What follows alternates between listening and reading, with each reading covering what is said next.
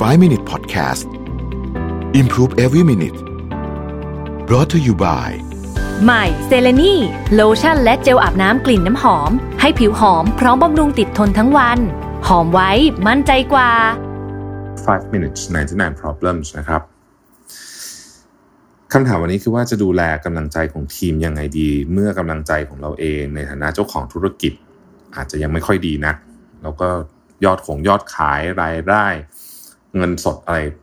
ก็ไม่ค่อยดีไปซะทั้งหมดนะฮะแล้วความสำคัญของการดูแลกำลังใจของทีมเป็นยังไง ก็ต้องเรียนอย่างนี้ว่าตอนนี้เนี่ยเรื่องเรื่องการทำงานมันยากจริงนะยากมากนะฮะแล้วก็ยิ่งคนที่มีภาระต้องดูแลคนจำนวนมาก ก็ยิ่งยากขึ้นไปอีก เพราะว่าขารายรับเนี่ยมันไม่ค่อยดีนะฮะ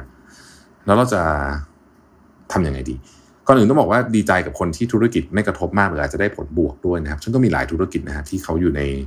อยู่ในตรงนี้ที่ที่เขาไม่ได้รับผลกระทบอะไรเลย หรือว่าอาจจะได้รับผลกระทบในในเชิงบวกก็ก็ก็ก็ดีใจด้วย แต่ว่าผมเชื่อว่าคนจำนวนมากก็ไม่ได้เป็นแบบนั้นนะครับ ทีนี้เนี่ยเราเองก็ค่อนข้างจะลำบากทั้งเรื่องเงินเรื่องทองเอ่ยจะดูแลกำลังใจของทีมงานยังไงก่อนอื่นเนี่ยวันก่อนเนี่ยผมมีโอกาสได้สัมภาษณ์ดรยุ้ย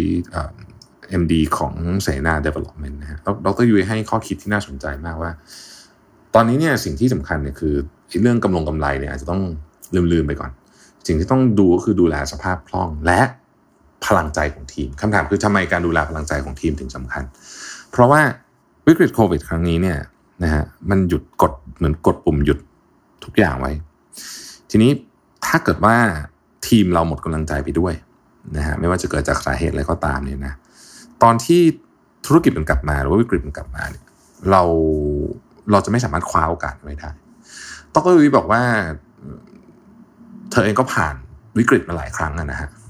ทำอสังหาเนี่ยเวลาวิกฤตมันก็จะมันก็จะค่อนข้างจะหนัก เพราะสังหาเป็นเป็นธุรกิจที่ค่อนข้างจะเซนซิทีฟกับบรรดาวิกฤตอยู่แล้วเนี่ยนะครับ สิ่งที่ดรวิบอกเป็นคำพูดที่ผมรู้สึกว่าเออฟังแล้วรู้สึกรู้สึกมันมันคือเรื่องจริงอะ่ะคือทุกวิกฤตมันต้องจบ วันที่จบเราต้องพร้อม เราจะพร้อมด้วยอะไร เราต้องพร้อมด้วยพลังใจของทีมงานนี่แหละนะครับ เพราะฉะนั้นช่วงนี้เนี่ยบางทีตัว CEO เอง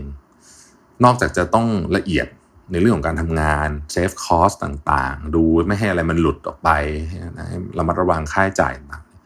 สิ่งอีกสิ่งที่ต้องระมัดระวังไม่แพ้กันคือระมัดระวังสภาพจิตใจของทีมงาน เพราะว่าสภาพจิตใจของคนที่มันถ้าไม่สู้แล้วเนี่ยนะฮะ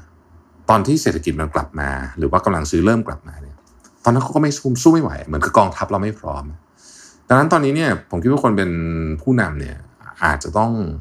ให้น้ำหนักกับเรื่องนี้มากเป็นพิเศษมากกว่าช่วงเวลาธรรมดานะครับนั่นหมายถึงว่า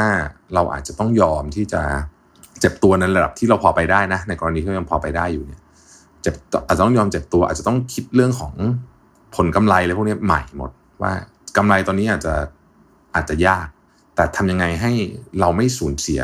พลังแรงของทีม เพื่อให้วันนั้นจะกลับมาเราจะได้กลับมาได้เร็วนะครับการดูแลจิตใจของทีมงานเนี่ยโดยส่วนใหญ่เราไม่ได้จำเป็นต้องใช้เงินอะไรนะฮะก็ดูแลกันด้วยความเอาใจใส่นี่แหละ ความเอาอกเอาใจนะครับ ระวังเรื่องของการสั่งงาน ระวังเรื่องอารมณ์ แล้วก็ระวังเรื่องของการส่งต่อความเครียดที่ผมก็พยายามเตือนตัวเองนะฮะผมเคยพูดมาเสมอว่าเวลาเราเครียดในฐานะหัวหน้าเนี่ยลูกน้องรับ รู้ความเครียดได้อย่างดี อาจจะคูณความเครียดไปซะด้วยซ้ำเนี่ยนะครับ เพราะฉะนั้นต้องระวังเรื่องนี้ดี เราต้องพยายามไม่ส่งต่อ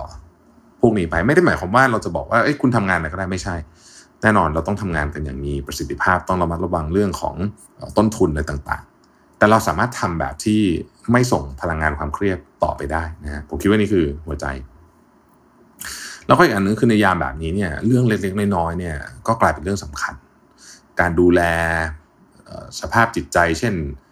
ถ้าเกิดว่าสมมติมีพนักงานติดโควิดเนี่ยพูดคุยถามไทยกับเขาหน่อยนะฮะช่วยเหลือเขาถ้าเกิดว่าเขามันจะต้องเข้าโรงพยาบาลเราช่วยได้ไหมนะฮะ